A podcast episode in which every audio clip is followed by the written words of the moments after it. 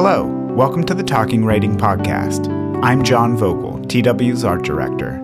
This is where members of our team interview artists of all mediums about their personal and creative lives and the intersections between the two. In this inaugural episode, TW founder and publisher Martha Nichols talks with Sarah Fay, author of Pathological, the true story of six misdiagnoses. Let's begin.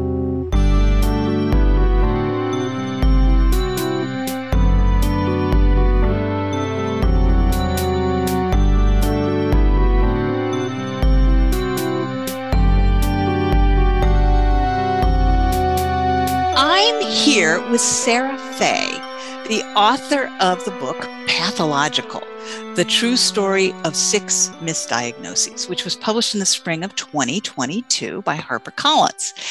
Sarah's joining me via Zoom from Chicago, where she's currently on faculty in the English department at Northwestern University. Her writing appears in many publications, including the New York Times, The Atlantic, Time Magazine, The New Republic, Longreads, The Rumpus, and more. She's the founder of Pathological, the movement, a public awareness campaign devoted to empowering people to make more informed decisions about their mental health. So, welcome, Sarah. I'm delighted to be talking with you about your new book.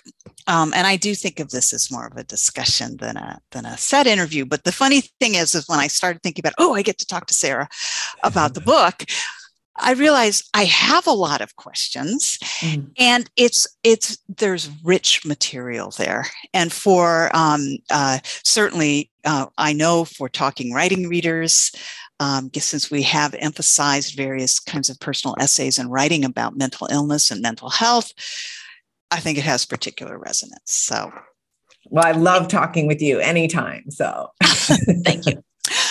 So, um, as you know, I would call pathological an excellent example of first person journalism. Um, and we may discuss the nuances of that as we go along. But first, I'd like to hear your own description. How would you describe your book? What's it about? I I did well first of all what it's about it's about it's a cautionary tale of over identifying with a mental health diagnosis or six mental health diagnoses in my case.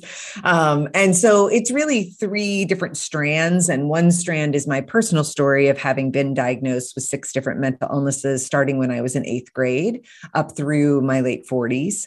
Um, and then the other strand is really uh, journalistic, as you said, investigation into mental health diagnoses. I here I'd been in the mental health system for 30 years. I'd received six different diagnoses and I didn't even know where they came from. I didn't even know what they were. I'd vaguely heard of the Diagnostic and Statistical Manual, which is where all our mental health diagnoses come from. But like vaguely, if anyone's eyes just glazed over at that title, don't worry, mine used to too. It's like something about it is sort of mind numbing. Um, and then this third strand, which I'm very lucky that no editor or publisher made me take out, although two suggested that I do, and I didn't end up going. An age, two agents suggested I take it out, and one editor that was interested in the book did want it taken out. But the agent I went with loved this strand of punctuation, and I go into the history of it. And the reason why I did that was because my first diagnosis came when I was so young, and I think we're seeing this in the mental health crisis that we're seeing in teens the dangers there is that you're so young and your identity isn't formed yet. And what I did was I became the diagnosis. I didn't have an adult sensibility to sort of regulate how much I made myself into the diagnosis or made the diagnosis part of me. And around that same time, I almost failed my 10th grade term paper. so I worshiped my English teacher. Um, he was just an amazing, brilliant man. And he pulled me into his office. All the red marks are on the paper. And along with everything else I'd done wrong, he looked at me and he said, and you use commas like you're decorating a Christmas tree. And I did. I was just like, I didn't know any of the rules, nothing. So these two things really came into my life at the same time, which were diagnoses and punctuation. And I was so embarrassed because I idolized him so much that I then took it upon myself to really learn everything I could about punctuation over the years. Meanwhile, I was getting one diagnosis after another and still not feeling better. So the two seem to go together.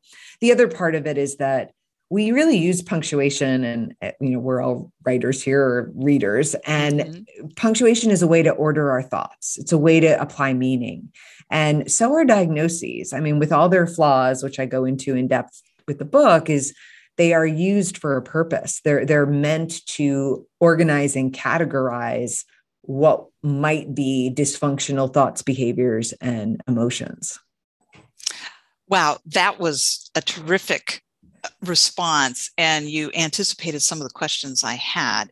I was surprised when the punctuation stuff first came up and then delighted. Because I, in fact I thought it really conveyed a lot of your personality your your first hmm. person mm-hmm. voice you know the the the voice that um of your contemporary writer self looking back on all this experience you know which is part of the whole it's it's the conundrum of doing any kind of personal writing but i think it's especially when you're as you're saying you're trying to figure out your identity and then all of a sudden you're grappling with these diagnoses that other people put onto you the the flip side for me um, in sort of defining what it's about you know sort of describing or explaining what it's about is you know the the feeling of writing such a personal book mm. because there's a lot in pathological about how much feelings and complex reactions to life often get slapped with a diagnosis, right? Yeah. Right. Yeah. So, what did it feel like to write this book? That's a big question, obviously, but just maybe say a little bit about that. I don't think I realized what it was like until I heard people respond to it. So, like the New York Times gave a great review and they called it a fiery manifesto of a memoir. and I thought, good. Oh, I am kind of angry. like, I am a little angry in the book. And, and so it's funny because I'm writing the sequel right now, which is how I healed from mental illness. And we're told that we can't. And I don't accept that. Mm-hmm. And I believe I've fully cured myself, not just remission, not just recovery. And um, which doesn't mean I don't have depressions and it doesn't mean I don't have, I had a panic attack yesterday, just to let you know. So we're still in the human mess of it. I wrote it very quickly. I wrote it in about five mm. months. Um, the research took much longer and that was a, right. a couple of years. Um, maybe three years actually, but the narrative came out very fast. And part of it was that I had never told anyone that I had any diagnosis. Um, I think I told a couple of people about ADHD because it was more accepted. I was getting my PhD mm-hmm. at the mm-hmm. time and like in a college town who didn't have ADHD. Yeah, everybody sure. says they have ADHD. Exactly. So that was kind in of academia. yeah. Right. So. And so, but you know, I so when I decided to kind of release that information, I think it came out in a rush. So I think I felt a lot of urgency and I was angry because once I found out how flawed mental health diagnoses are, after I had believed they were as solid as a cancer diagnosis or a, a diabetes diagnosis that could be proven, and then to find out they couldn't, I really felt like someone had robbed me of 30 years of my life. Um, and, and that's not really fair to say. I was a willing participant in all of it, obviously. Um, but yeah, I think I was I was angry, and I'm not anymore. Is anyone's wondering, but well, it's interesting that that's the the main feeling that kind of um, comes up for you, and that of course the Times talked about it being fiery. You know, yeah. Uh, to me, I actually just think you're making a strong argument based on mm. evidence. I have a different. Yeah. I mean, why wouldn't you be angry? But I, I think, think that I think that it's the overall feel, there is a lot of urgency in the narrative. Um, there's a lot of pain there. There's some harrowing things there. Um, I, I don't think of it as all anger, though. I think actually, now that we're talking, urgency and passion. I was so mm-hmm. passionate about the research, especially. I'm a I'm a research dork. I think we yeah, probably both are. So but, yeah. so, but I, I loved it. And I was so passionate about it and finding out the truth and getting that information to people to try to correct some of the misinformation that's on the internet. Yeah, I, I actually think passion is a much yeah. it's a much stronger term you know or in the sense that it's fine to be angry but i think passion is where you it's it's you you put your thoughts out there yeah. you make connections with other people yes you know you perhaps do start a public awareness campaign and and yeah. and move towards heal you know there there's there's passion can encompass both anger but a lot of other feelings too i think maybe anyway i, I have a i have a couple of thoughts about that i should probably do full disclosure to talk about my own experiences um, uh, with my, having a mother who went through a enormous number of different diagnoses as I was growing up, and as well as my attempt to um, become a clinical psychologist at one point and, and working in an affective disorders clinic. So I, I, have a lot of familiarity with the DSM of going, especially going back into the 1980s when it was really revving up into being becoming the Bible, right? So um, uh, I'll, I'll come back to that in a moment. But one, one question I had, and, and just sort of an observation I had too, is okay, perhaps you can say right now, what were the six misdiagnoses? You do well, list them in your prologue, but I'd just like to hear you just say oh, them. Yeah. So anorexia, um, then in my 20s, uh, generalized anxiety disorder, major depressive disorder. In my 30s, it was obsessive compulsive disorder and attention deficit hyperactivity disorder, ADHD. Mm-hmm. Um, and then bipolar disorder was the sixth diagnosis okay. I ended up with. Um, and what's interesting is, you know, I chose the word misdiagnosis very intentionally in that it's got a different meaning than I thought it did. It's more nuanced. So it is an incorrect diagnosis, is how we think about it, but it's also an inaccurate, inadequate diagnosis and an inaccurate diagnosis. And I think that's so fascinating because because we don't have any biological markers for any mental health diagnosis, with the exception of dementia and rare chromosomal mm-hmm. disorders, that we don't, you know, it really is an approximation and they really are labels to allow you to get care. I mean, that's really what they are. Um, they're kind of like, you know, a, a marker in order for you to get care so of course the first thing you want to know we've got a subtitle like that. Okay so what are the six you know if you think that mm-hmm. way right? And you list them in your prologue. But as i was going through the book i kept forgetting what the diagnoses were and i kept going back to see where we are. And i was wondering how much of that was intentional on your part because what happens is once you get into both the narrative and also the research sections you bring in provide a different kind of nuance to what your experience is uh, it, becomes so clear that it's not just one diagnosis or that it's kind of arbitrary. So I was that intentional or or not? That's, that's I think question. it was intentionally unintentional or something like unintentionally intentional. Only right. in that I, I realized as you were talking that because we're writing a narrative, it, it, I'm discovering the diagnoses. I don't know what they are either. So right. I think we get into that sensibility of you know the sort of speaker protagonist not knowing what's wrong with her. And so th- that I, is the sensation i wanted um, readers to have certainly.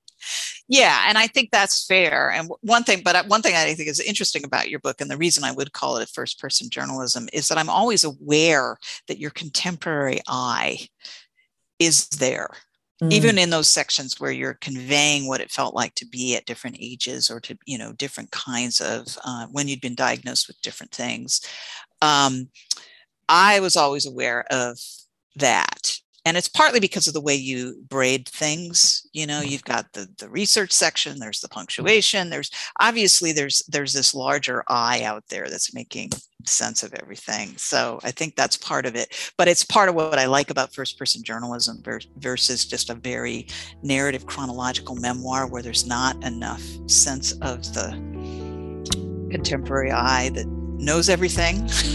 Yeah that's such a cool way of putting it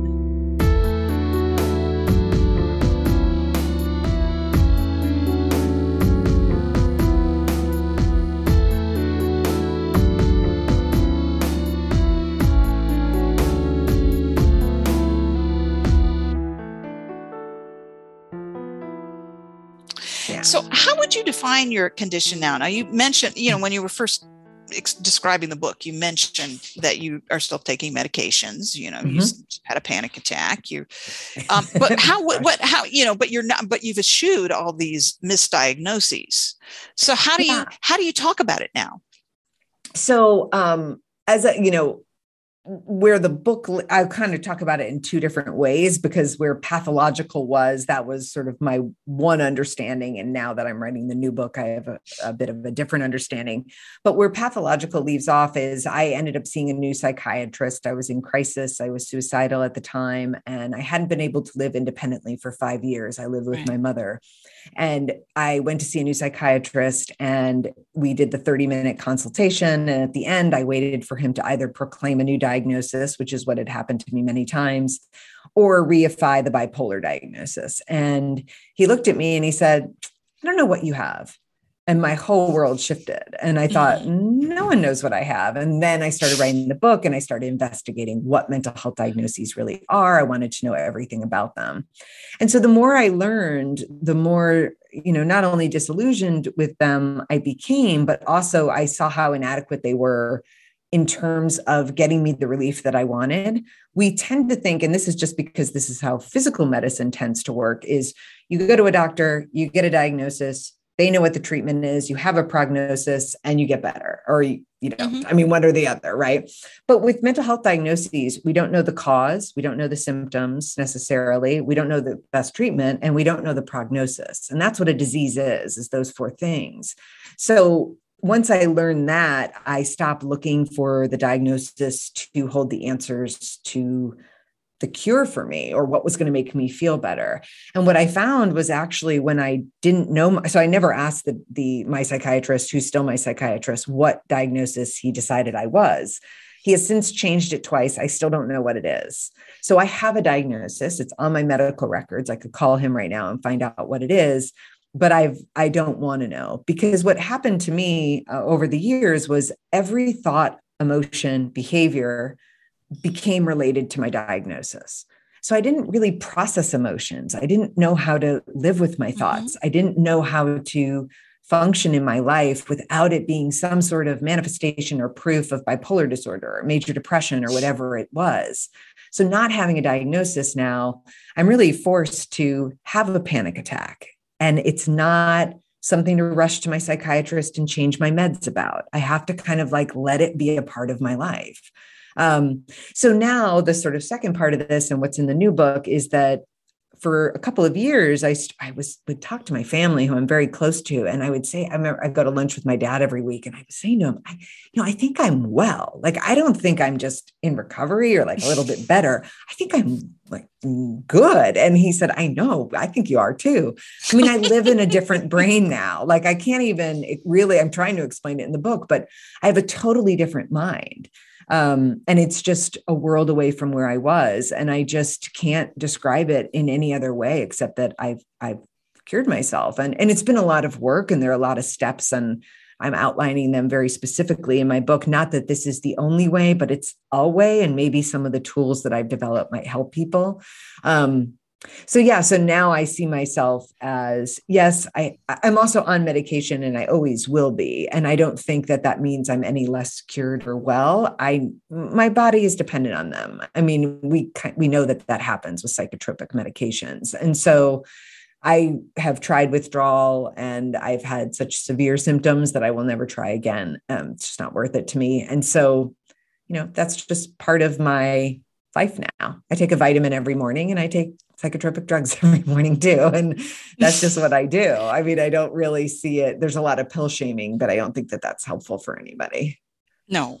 And yeah. I, I, well, and that's, you know, that's the interesting thing about, I think your take uh, your, and the nuance and your take on the, everything here is that, you know, there, you know, as with so many issues that get discussed in public. You know, you have these binaries. There's biological psychiatry on one side, and then you have all the organization like get off drugs, right. you know, on the other. When in fact the the reality is this messy bunch of stuff in between, yeah. and it depends on somebody's particular physiology and who they are and their economic circumstance. You know, there's so many things that affect mental yeah. health.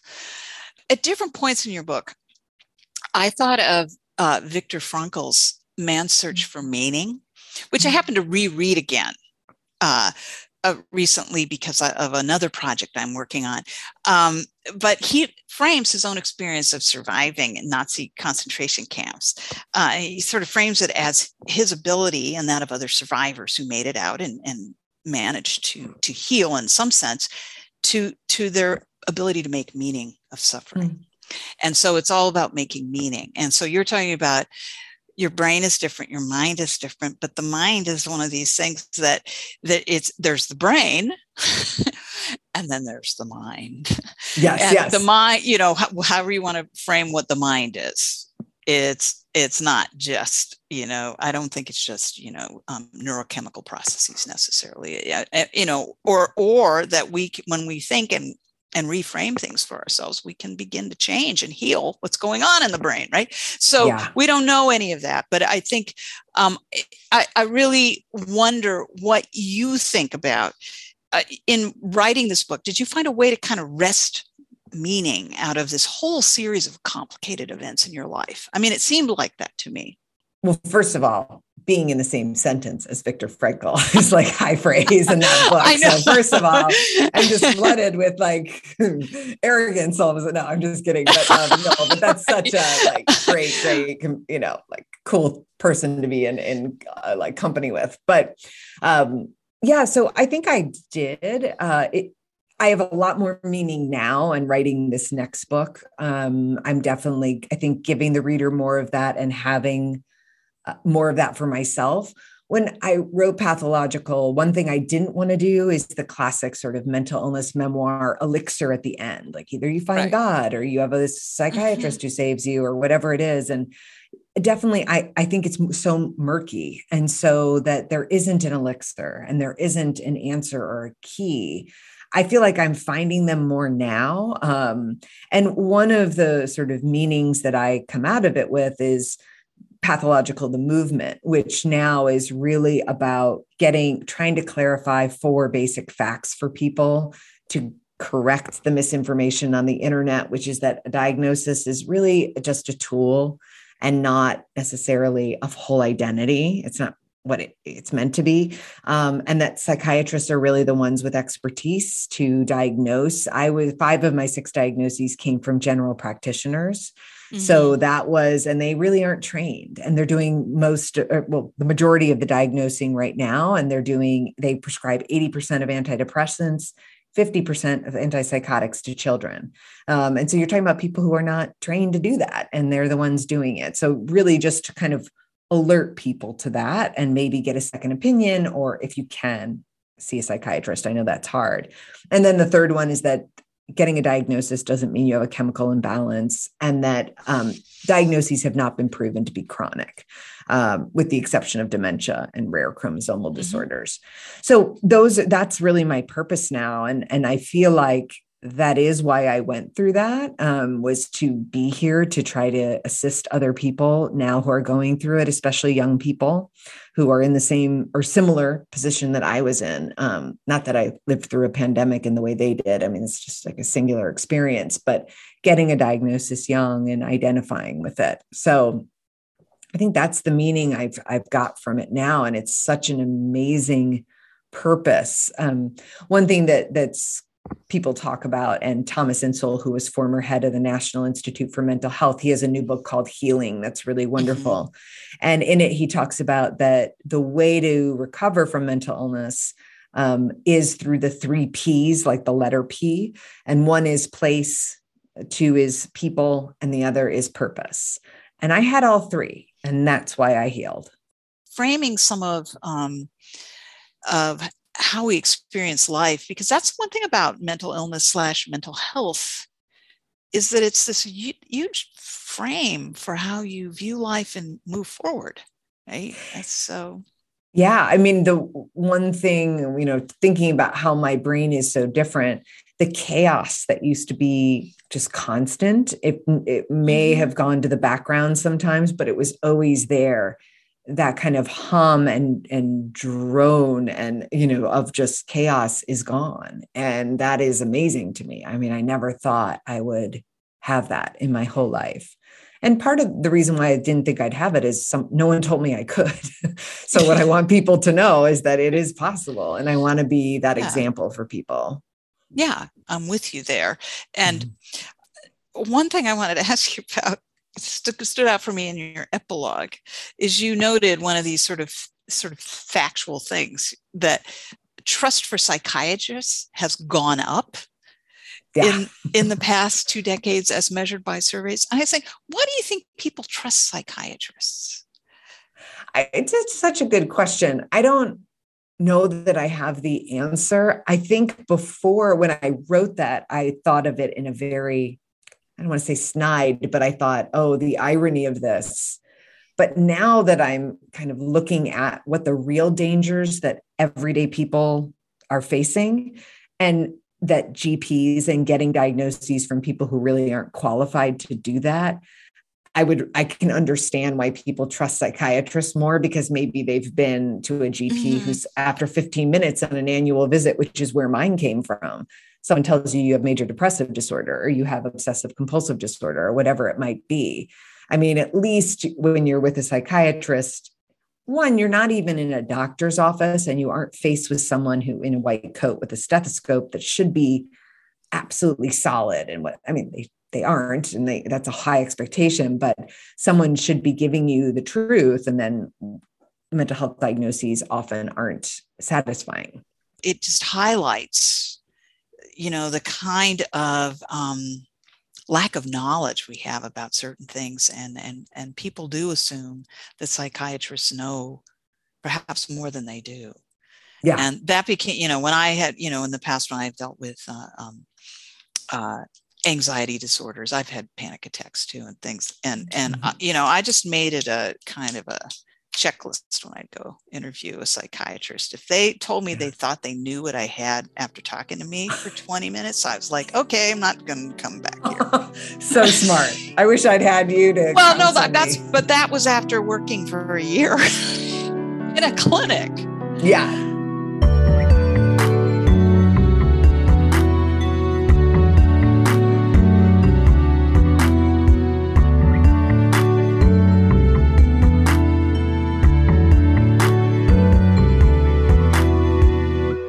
Okay, so here's another question. It's getting it's a little bit more of a writing question. So it's hard to describe feeling depressed or anxious when you're in the middle of it. In fact, when you're depressed and anxious, especially depressed, there I mean, my experience of that, you don't really want to be doing any writing. Yeah. So um, how did you approach describing these past episodes retrospectively? I mean, did you refer to it, journals or you said you talked about the narrative came that there was an urgency to it. So maybe you could say Yeah. That. I kind of say this as a joke, but it's also true that I don't have a great memory in the sense of I have a very good memory, but it's selective. I don't have a mm-hmm. lot of memories. so I didn't have to, like many memoirs have to select what they're going to write about and they have all these things to choose from. I just the the scenes I remembered, I remembered so vividly and so crisply and they were the ones I needed to write. They kind of just formed the narrative themselves.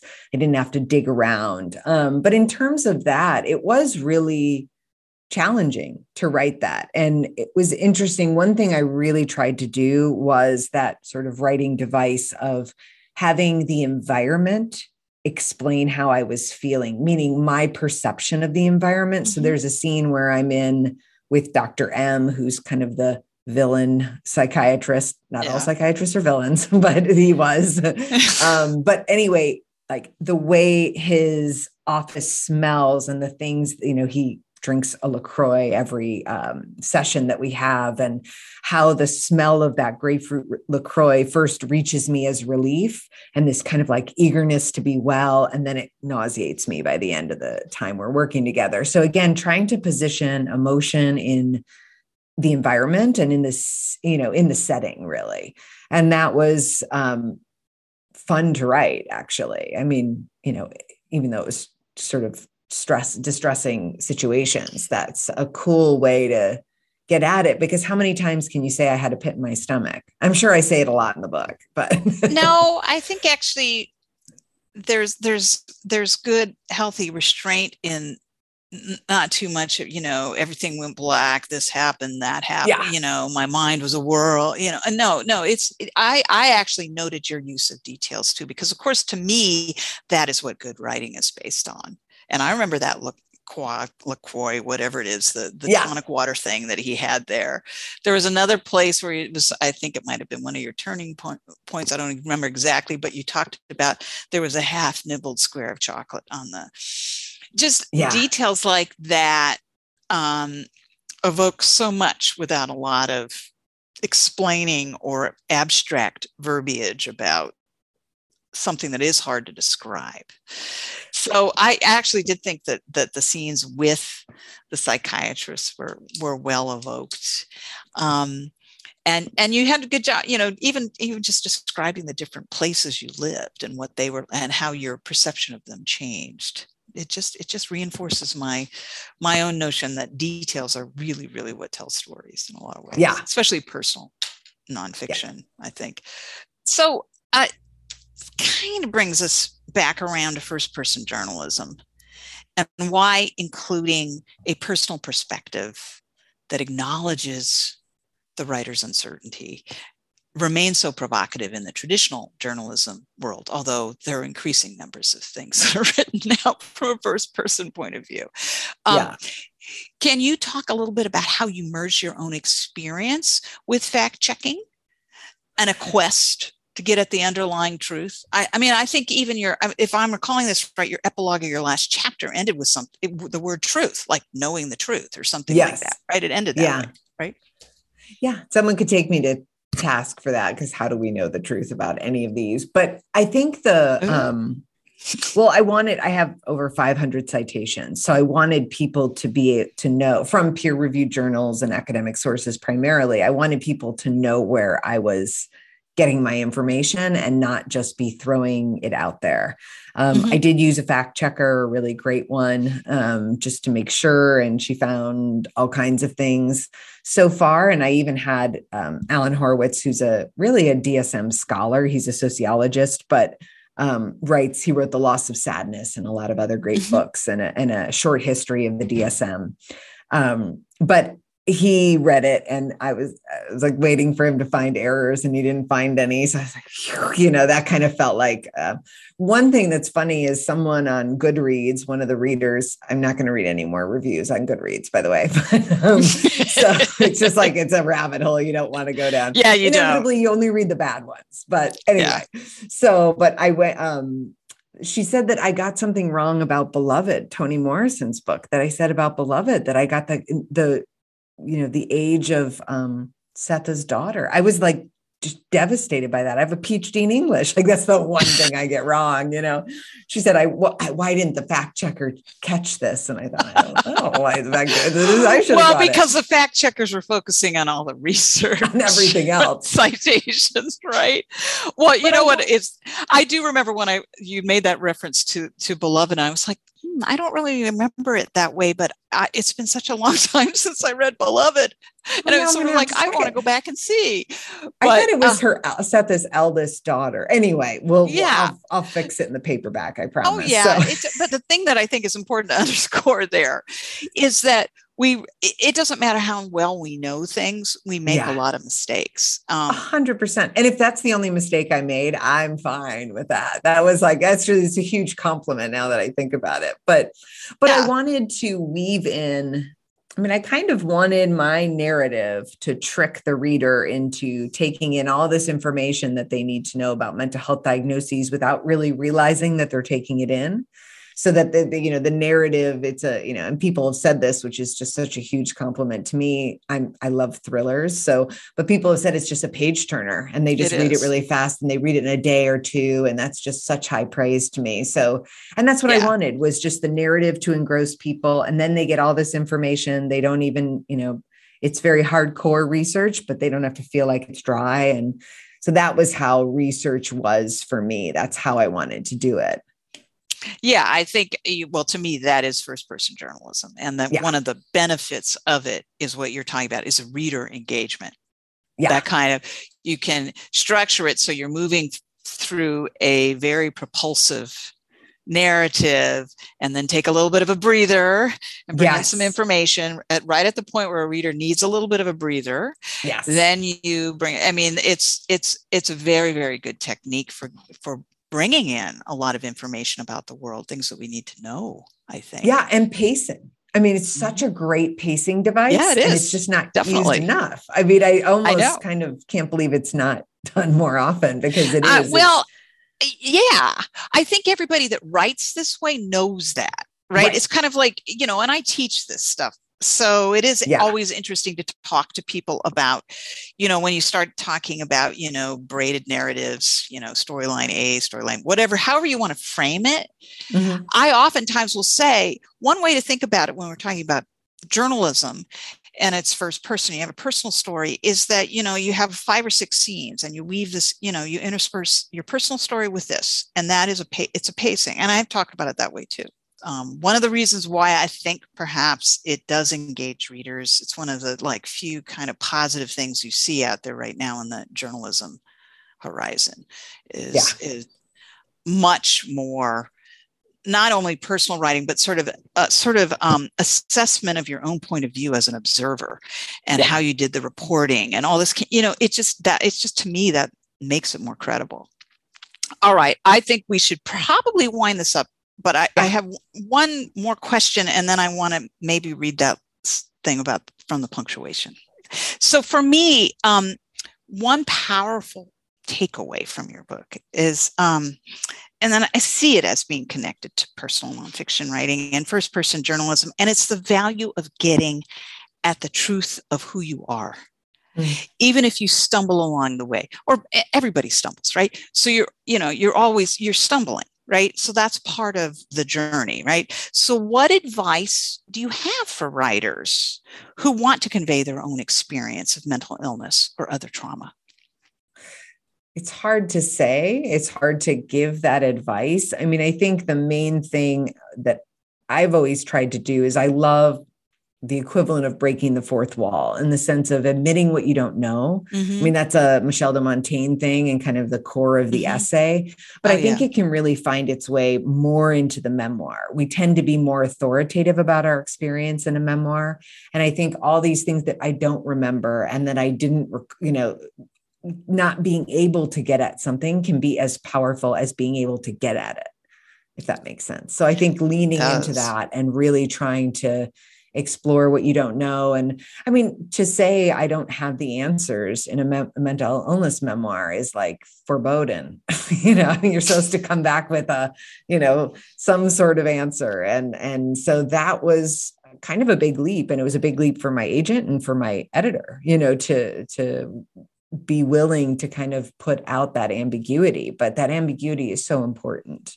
I do think that one of one of the more problematic aspects of sort of traditional memoir writing is what I would call fictionalizing the self or the story because Yeah. it's to make it sound more authoritative or like it it followed some kind of narrative strict narrative chronology you know that you might find in fiction um, when in fact real life is kind of messy and the way you Mm. come to realizations about what's going on in your life and your whatever the the sort of main event that you're working through in a memoir is.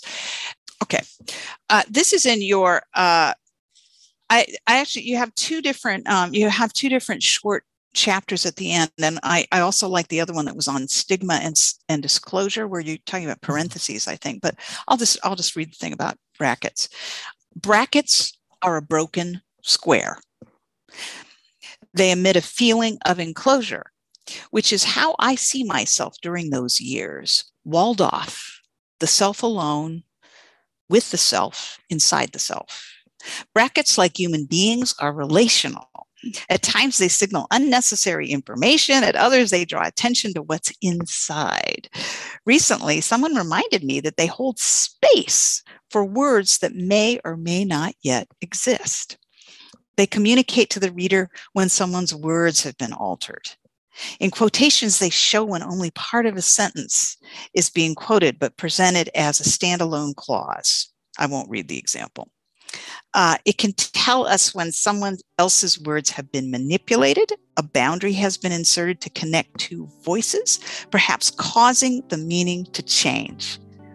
Brackets clarify the context. They nest information. They point out a typo or an error in the original text.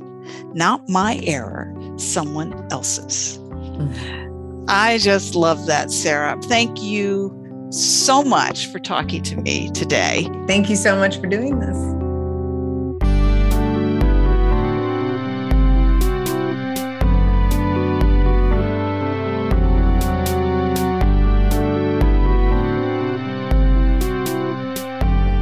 You've been listening to the Talking Writing Podcast, a production of Talking Writing Incorporated, a nonprofit organization based in the Boston area.